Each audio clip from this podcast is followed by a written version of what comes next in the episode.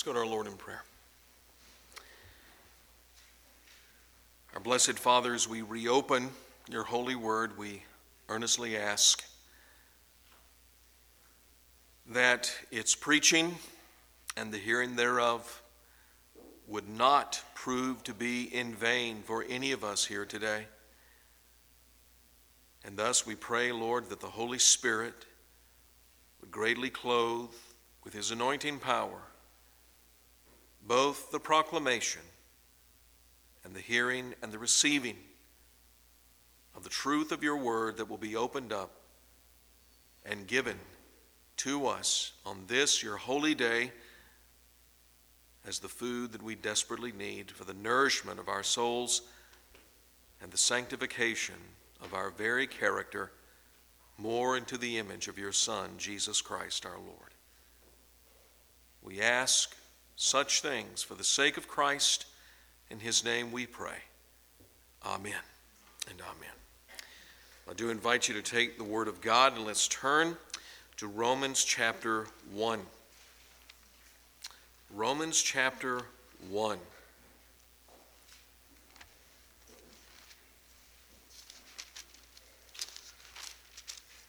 We're going to read verses 16 and 17 of Romans chapter 1 as we consider this morning what I've entitled To Everyone Who Believes. Verse 16 of Romans chapter 1. For I am not ashamed of the gospel, for it is the power of God for salvation to everyone who believes, to the Jew first and also to the Greek. For in it the righteousness of God is revealed from faith for faith, as it is written, the righteous shall live by faith. So reads the infallible, inerrant, sufficient word of the living, eternal God. Last week, I raised a question as a starting point for entering into the exposition of Romans 1 16 and 17. Why was Paul the Apostle not ashamed of the gospel? Why was Paul the Apostle not ashamed of the gospel? I believe this question is extremely important for two essential reasons other than helping us with the context of Romans 1 16 and 17. In the first place, we need to raise this question because all of us, as believers, have struggled with shame in the gospel. Indeed, most of us have a real heart problem with being ashamed of the gospel, and that for several reasons. First, there is the fear of man. The fear of man, which probably drives most everything we say or do more than we actually realize, especially if you understand that the fear of man has as much to do with wanting man's approval and recognition as it does with being afraid of what man will do to us in a harmful way. This is the very reason why the book of Proverbs tells us and teaches us that the fear of man is a snare. It is a very alluring snare, and that to us all. Because in our natural selves, in our natural flesh, we want to be liked. We want people to approve of us, to accept us. And if that drives you, if that controls you, then you're not being driven and controlled by the fear of God, but the fear of man. And that is certainly one of the chief reasons why Christians are ashamed of the gospel because of the fear of man. Second, there is the fear of not knowing what to say to someone. This fear can be connected to our own ignorance of the gospel itself. We're not as clear in our understanding of the gospel as we should be, as we ought to be. Or it can be a fear related to the potential of facing opposition to the gospel when we present it to an unbeliever. That's a very real fear. Third, there's also a shame in the gospel expressed by embarrassment over how intimidating and unattractive the gospel is to unbelievers. The shame is especially seen in churches that are driven to make the gospel a nice message that won't offend anybody. Unwittingly, however, what these churches end up doing is bringing great offense to Jesus Christ himself by replacing his saving gospel with a social gospel that has been only to relieve man's domestic needs than to deal honestly with his sin problem and his ultimate need to be made right with God. Finally, I believe the real root of our shame in the gospel stems from simply not having Jesus Christ as our greatest treasure. Not having Jesus Christ as our greatest treasure. You remember the axiom that I gave to you several weeks ago in one of the expository readings. Whatever you prize will be what you praise. Whatever you prize will be what you praise. People are going to know the treasure of our hearts because that will be what is uppermost in our conversation with others. It's a fact. The Bible tells us in Matthew 6:21 that where your treasure is, there your what? Your heart will be also. And then in Luke 6:45 we're told that out of the abundance of the heart the mouth speaks. So, putting these verses together, we see that the, that the profusion of our words comes from the heart, which is a true expression of what we value and love most in our lives. Therefore, whatever you prize in your heart will be what you praise with your mouth. Thus, if we struggle with being ashamed of the gospel, we might have to face a deeper and uglier issue for our shame, which is treasuring something or someone more than Jesus Christ Himself. But the bottom line, in light of all these differing reasons for shame in the gospel, is simply that every Christian has to face squarely and honestly the reality of this sin in their lives, no matter where it stems from. This, therefore, is the first important reason we need to raise this question as to why Paul the Apostle was not ashamed of the gospel. It's so we can face our own problem with shame in the gospel. The second reason, however, that we need to ask why Paul was not ashamed of the gospel is because we must have an example to follow which is unashamed of the gospel. No one lives the Christian life in a vacuum. No one is meant by God to live the Christian life on their own, unaffected and disconnected from other believers, trying to figure out how this life looks and what it is to be. There are no lone rangers in the kingdom of God. To live the Christian life, God has given us His Word. He's given us the Holy Spirit who indwells us, and God has provided us with other believers in Christ who are models of the Christian life. In other words, God has furnished human templates, as it were, for our Christian lives to imitate. And Paul the Apostle should be somewhere in the top five on all our lists of Christian paradigms worthy to follow. For example, consider this just about Paul, okay? This was a man who confesses that Christ was his life and death was his gain. A man who had learned to be content in every circumstance because he could do all things through Christ. A man who counted everything that was once gain to be worthless for the sake of knowing Christ. And finally, a man who said of himself that he was less than the least of all the saints, but the chief of sinners. This is a man of God I want to imitate as a Christian. Moreover, it is the same man of God who said, right here in our text, I am not ashamed of the gospel.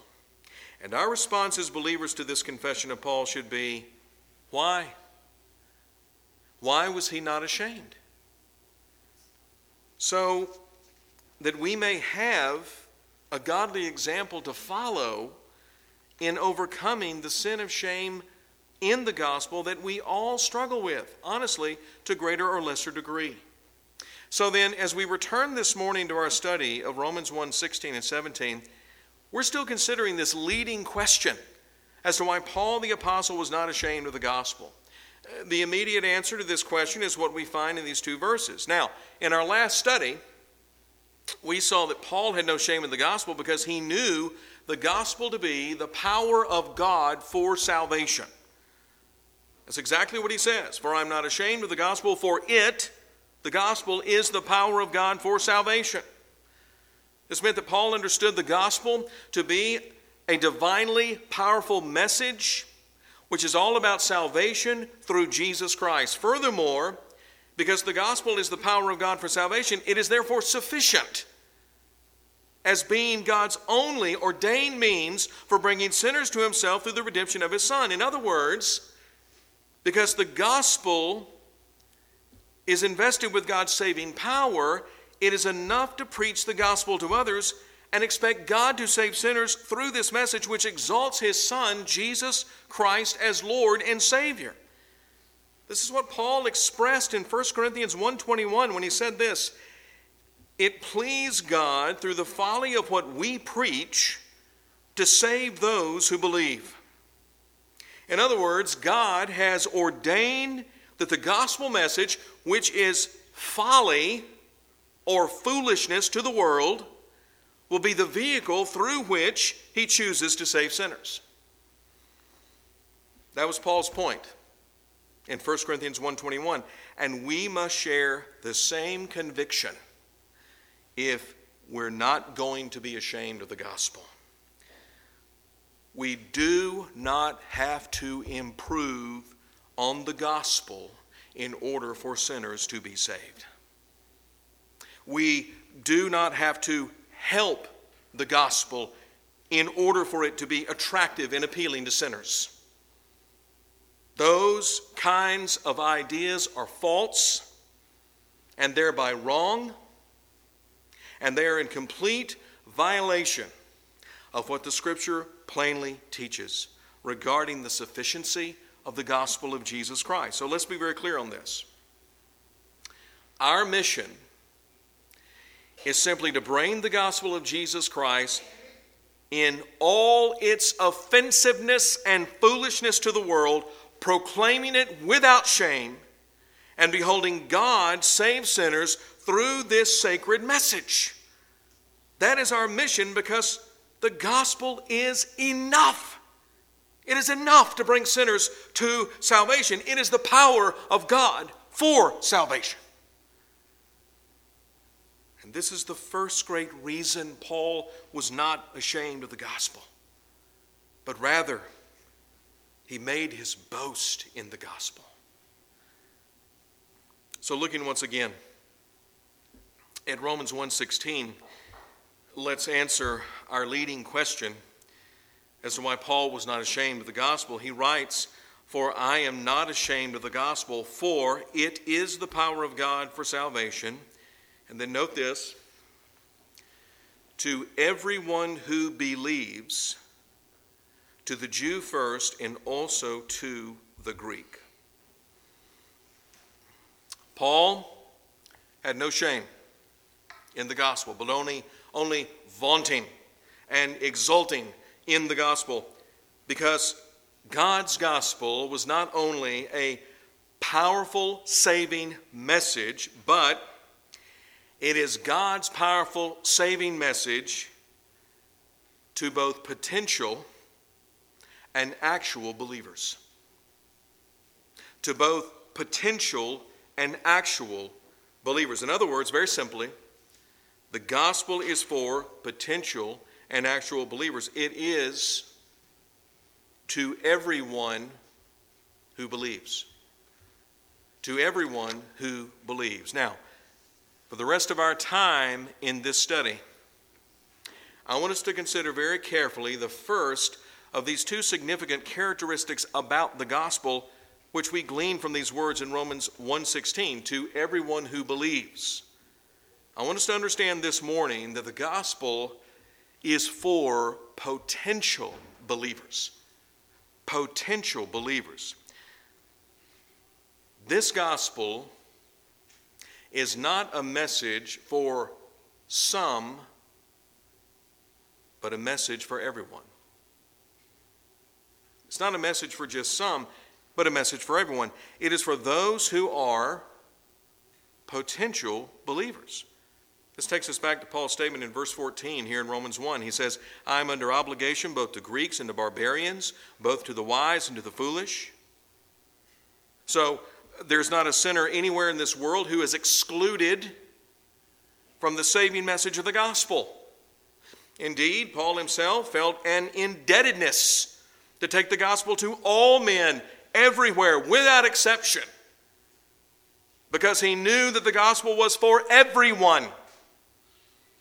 Their culture, their education or lack thereof, their gender or ethnicity, or the very country in which they live, none of those things bar a sinner from hearing and embracing the gospel of Jesus Christ. The gospel is for potential believers, and thus it is for everyone. Now, saying that the gospel is for everyone affirms at least three biblical propositions that we as the church must never forget. First, the gospel is a universal message because all people are universally under the power of sin. The gospel is a universal message because all people are universally under the power of sin. In Romans chapter 3, verses 9 through 20 and verse 23, this is very plainly and clearly set forth. Paul says in that great passage that both Jews and Greeks, which is shorthand for the whole world, both Jews and Greeks are under sin. He goes on to say, There's none righteous, no, not one. There's no fear of God before their eyes. All have sinned and fall short of the glory of God. All people everywhere are in the grip of sin's power and dominion apart from God's salvation. Man, therefore, man, therefore, is not born good or innocent. He is born in sin, as Psalm 51, verse 5, and Psalm 58, in verse 3 both attest to. Man is born with a sinful nature that is bent and wired for rebellion and disobedience against God. Haven't you ever wondered, as a Christian parent, how that you don't have to teach your kids to sin? You don't. Just let them go their own way. They will sin all day long. You do not have to give them any instruction. This is the native air they breathe because this is their nature. This is their nature. Moreover, being in this natural sinful condition, it has put everyone in a deserving position against God's wrath, excuse me, under God's wrath and judgment.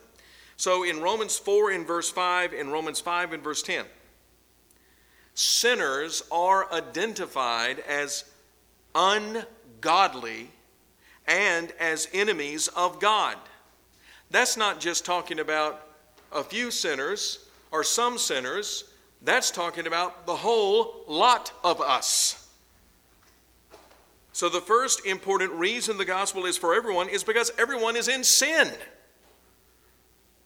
No one single person in this world can say, the gospel does not apply to me. No, the truth is, the gospel is a universal message because all people are universally under the power of sin. Indeed, this is the bad news preceding the good news of the gospel itself. But how can sinners, think about this, how can sinners even even know? How can sinners even appreciate that Jesus Christ came into the world to save them if they're not being told, saved from what? What is the salvation even there for? If we're not opening this up to them and explaining to them, this is why you need salvation, you have a problem. And it's a deep, big problem. It's not just that you've made a mistake, no, you're sinful.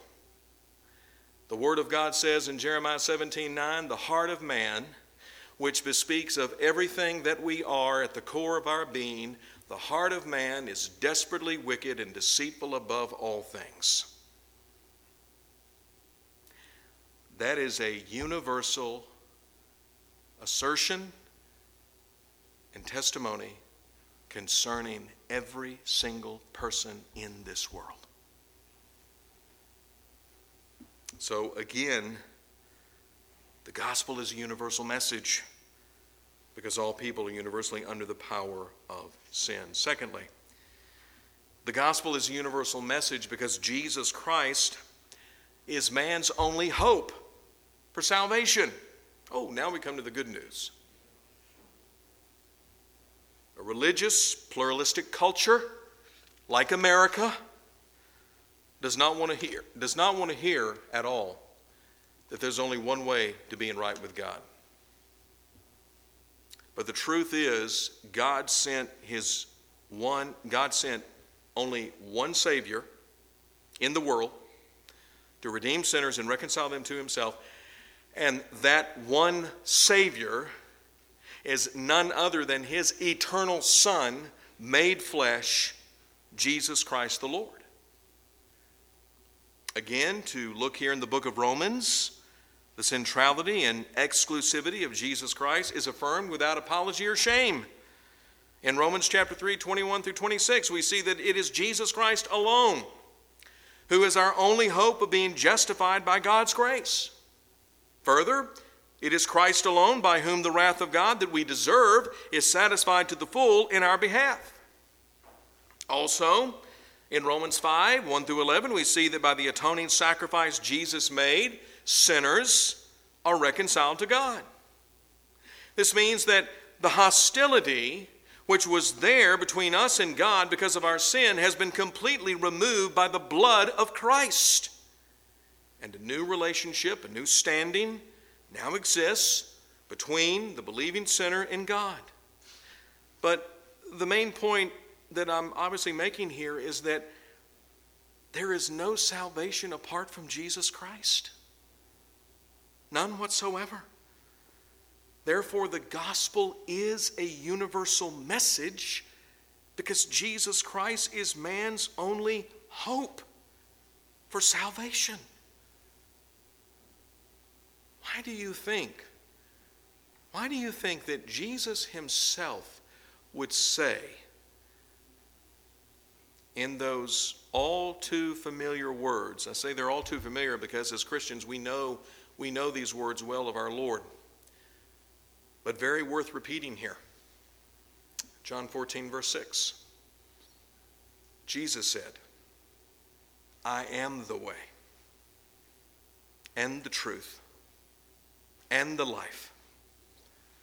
No one comes to the Father except through me. I'd say that's pretty exclusive.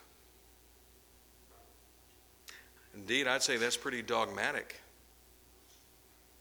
Indeed, I'd go so far as to say that Jesus better have the goods, or he is a liar or a lunatic to make such a statement like that.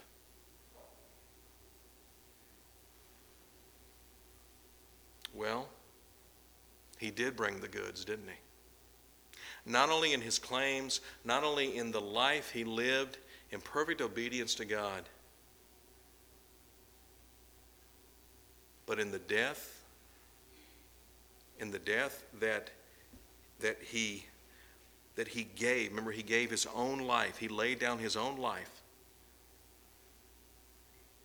And then, following all of that, he rises from the dead, proving emphatically and forever that all his claims and all his work says that he is the Lord of glory. Did Buddha do that? No. Did Muhammad do that? No. Confucius? No. Only Jesus Christ. So he doesn't therefore say that he's one of many ways. He says, I am the way. I am the way. No one comes to the Father except through me. And that's why in John chapter 4, the Samaritans who came to faith in Christ in the Samaritan town of Sychar said of Jesus and said rightly, He is the Savior of the world. In other words, He's the only Savior, the only Savior for sinful man in this world. There is no other Savior but Christ. But then, thirdly, since the gospel is a universal message, then it must be preached universally and without discrimination to the whole world. God has given us an awesome task and mission and privilege as His church. We are to take the gospel to all people everywhere. Now, I realize that this may seem like a contradiction to affirm universal evangelism and mission since we so strongly affirm the sovereignty of God to save only those sinners He's chosen to save. How can you believe in world missions and evangelism since you believe that God is sovereign in saving sinners? That's a common question, a common objection. Well, this is how we answer such a question. Salvation is God's responsibility, evangelism is ours. My only business is to get the gospel to as many sinners as I can because, as far as I'm concerned, every sinner, every sinner is a potential believer.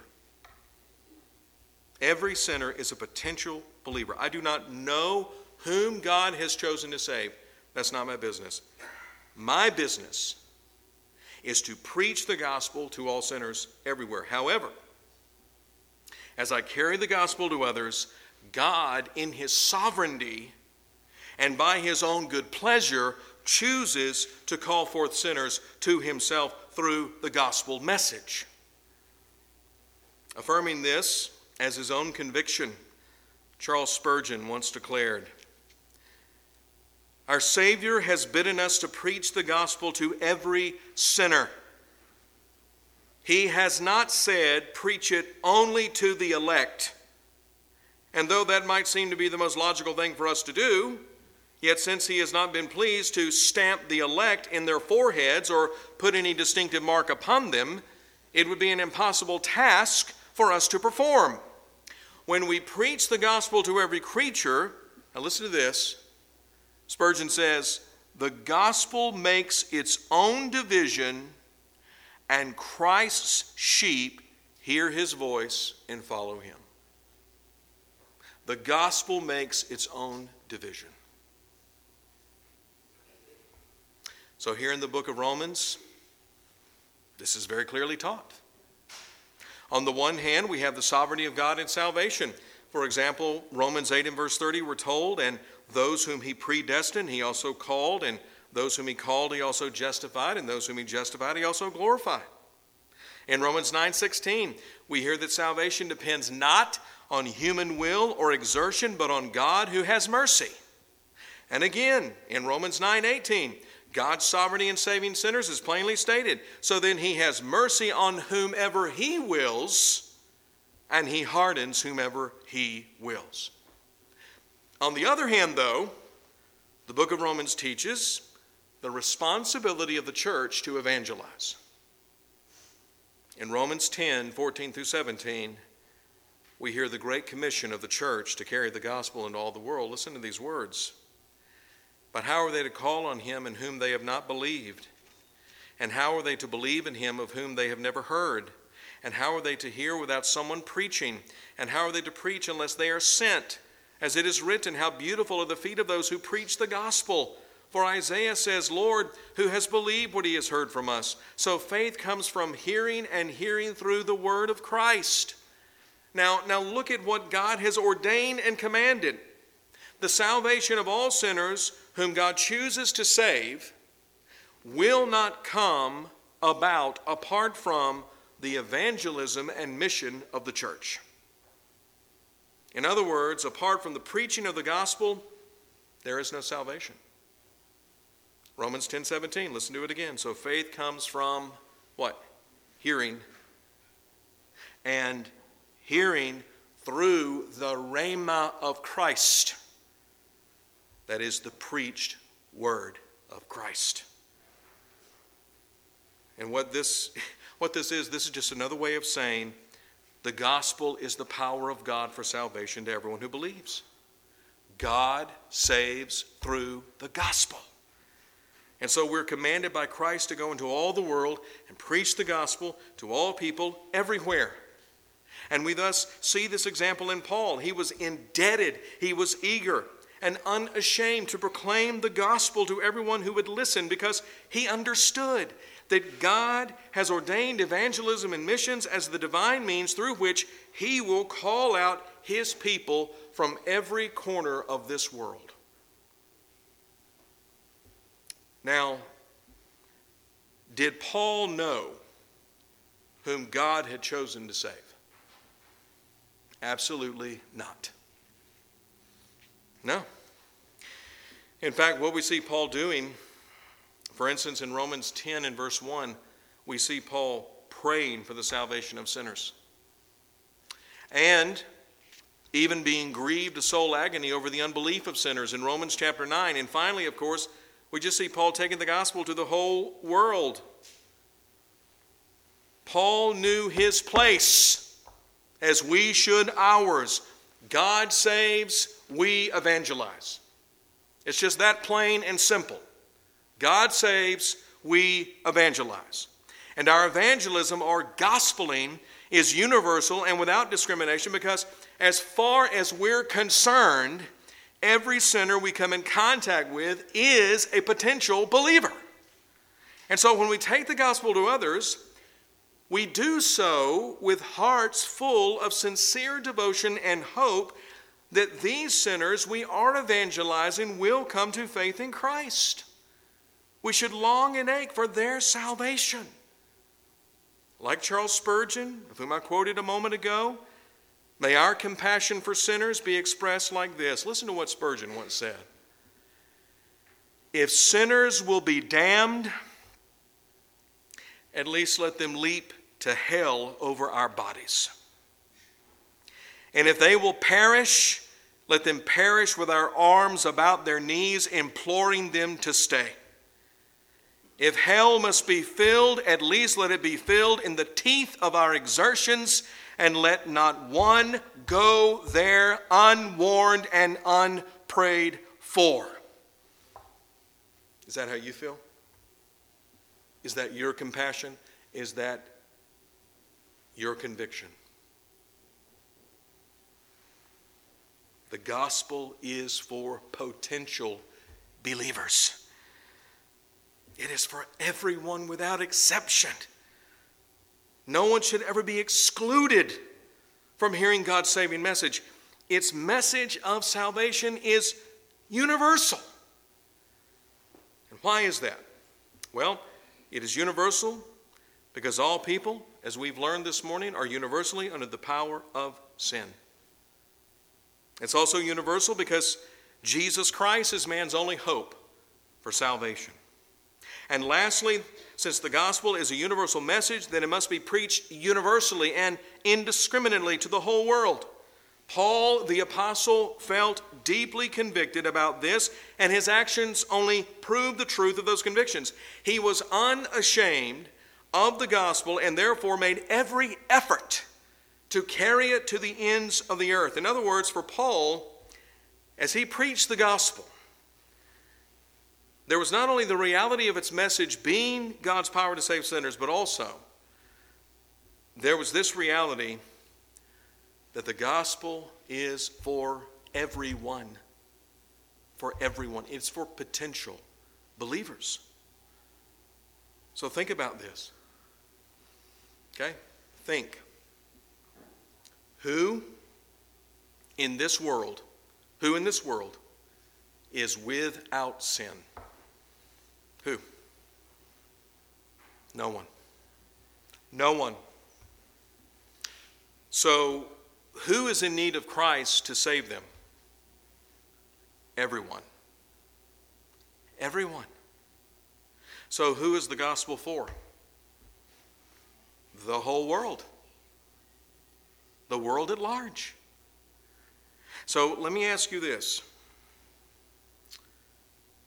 Do you see those around you who are without Christ? Okay? those you know who are without Christ, do you see them as potential believers? Is that how you really see them? When you, when you look at other people in this world, what is your first thought? Are your thoughts of a fleshly nature rather than spiritual? For example, do you judge them by what they wear? Or do you judge them by what they say or who they're with? Are those your first thoughts? Thoughts about their appearance or company? Or do you look at them as sinners in need of Christ like you are?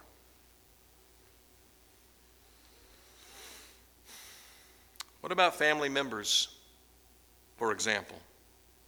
who you know are without Christ. I've said this before, and I'll say it again here.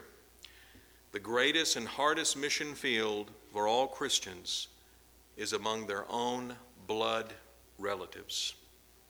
There is no harder mission field for a Christian than that. And yet, is it not true that where we have typically shown the greatest shame for the gospel has been within, within our own natural family, among our own natural family. Now, I grant that there are those family members we have actually tried to reach with the gospel repeatedly, but they scorn it and they scoff at it to the point where it would be wiser on our part to stop casting pearls before swine. Moreover, it is also true, as Scripture teaches us repeatedly in Matthew, Mark, and Luke, and John, that a prophet has no honor in his own hometown. In other words, familiarity breeds contempt. That's a reality. So we will have family members who will just hold us in contempt because we are family and will thus not hear us under any circumstances if we try to share the gospel with them. That's a hard, cold reality, and every Christian has faced that if they're not facing that even right now. However, you knew there'd be a however. With these qualifiers aside, the members of our natural family are sinners like us, and we should make every effort by prayer and wisdom to reach them with the gospel because if we're going to be faithful in the mission of the gospel and thus prove we have no shame in it, then we must see all people everywhere, especially in our own natural family, as potential believers. When you think about certain members in your natural family that you know, you know they do not know Christ, you know they're not saved. And they have given you, over time, they have given you such heartache and headaches because of their scoffing, because of how much they disregard Christ and his, and his salvation. And, and, and they, they literally persecute you for this.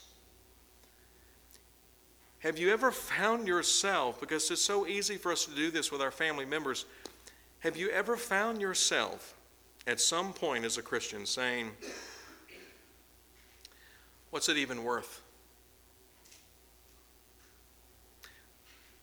What's it even worth? Why continue to pray? Why continue to reach out? Why continue to connect? Why continue to sow that seed? What's it worth? Well, here's my question Are these family members still here? Are they still breathing? Have they left this world yet? Well, then, guess what? Only God has the right, and only God has the power, and only God has the judgment to write them off. We don't. We don't.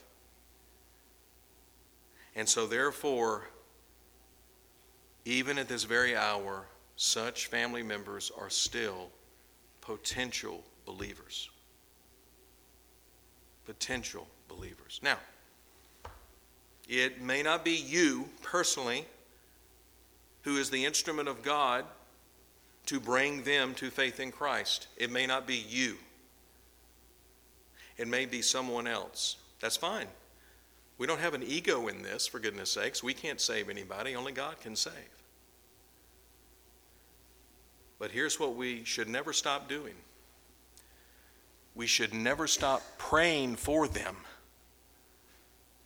Because even with the Apostle Paul, even with the rejection that he faced from his own Jewish ethnicity, his Jewish kinsmen, who he grieved over so much because of their unbelief, Paul never stopped praying for them.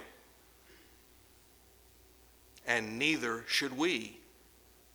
We should never stop praying for those members of our natural family who we know, if they were to leave this world at this very moment, they would be in eternal hellfire. Right now. How many of us, beloved, feel the weight of that? How many of us are thinking hard enough about that, about that reality? I think for many Christians, they don't want to think about that. Let's just, let's just go on about our way and we'll just, you know, try to get along the best we can with them. That is not a responsible Christian. And you're not being responsible to the stewardship God's given you in giving you the gospel. Pray for them and continue praying for them, even if the door has been closed where you can't speak to them anymore about it. Sometimes that door does get closed. I know that personally. Sometimes it does. But you still pray. You still pray. So, let me leave us then with this at the end. May God give us the grace to grow in boldness and boasting in the gospel so that we will not be ashamed, but fearless in taking God's saving message to all people everywhere. And may Christ remove from us every stumbling block of prejudice which keeps us from seeing all sinners as potential believers that God may have mercy upon them to save, even as He had mercy upon us. I think all of us in here who are Christians, all of us would say, I did not deserve to be saved. I believe every one of us in here has got the spiritual sense enough and the honesty enough to say, no, I deserve to go to hell. I don't deserve to go to heaven. Well, with that conviction, let that be one of many reasons why you would reach out to other sinners who are without Christ now and say, you know, if the Lord had mercy upon me who didn't deserve to be saved, but he saved me in spite of myself. Lord, why wouldn't you save this sinner? You had mercy on me. Why wouldn't you have mercy on them? Take the gospel to other people in your circle where God has placed you who need to hear the saving message of Jesus Christ. Amen. Our Heavenly Father, what an awesome responsibility, Lord, you have entrusted to us as the church. What an incredible stewardship, indeed, astonishing that you have given to us. That in these broken earthen vessels as we are, we have this incredible treasure, the saving gospel of your beloved Son, Jesus Christ our Lord. And we pray, therefore, Father, this day that based upon what we have heard and seen from your holy word, we pray the Holy Spirit will take and seal and sanctify each one of us with a greater conviction and boldness, with a greater liberty to speak the truth about Christ and his salvation to those whom you have planted within our pathway, within our circle of influence. Lord, open our mouths to speak and to do so with wisdom and understanding, to do so in the most fitly spoken words, to sow the seed of the gospel into the hearts of those you put in our path. We pray this earnestly and for the sake and the honor and the glory and the praise of Jesus Christ our Lord. Amen and amen.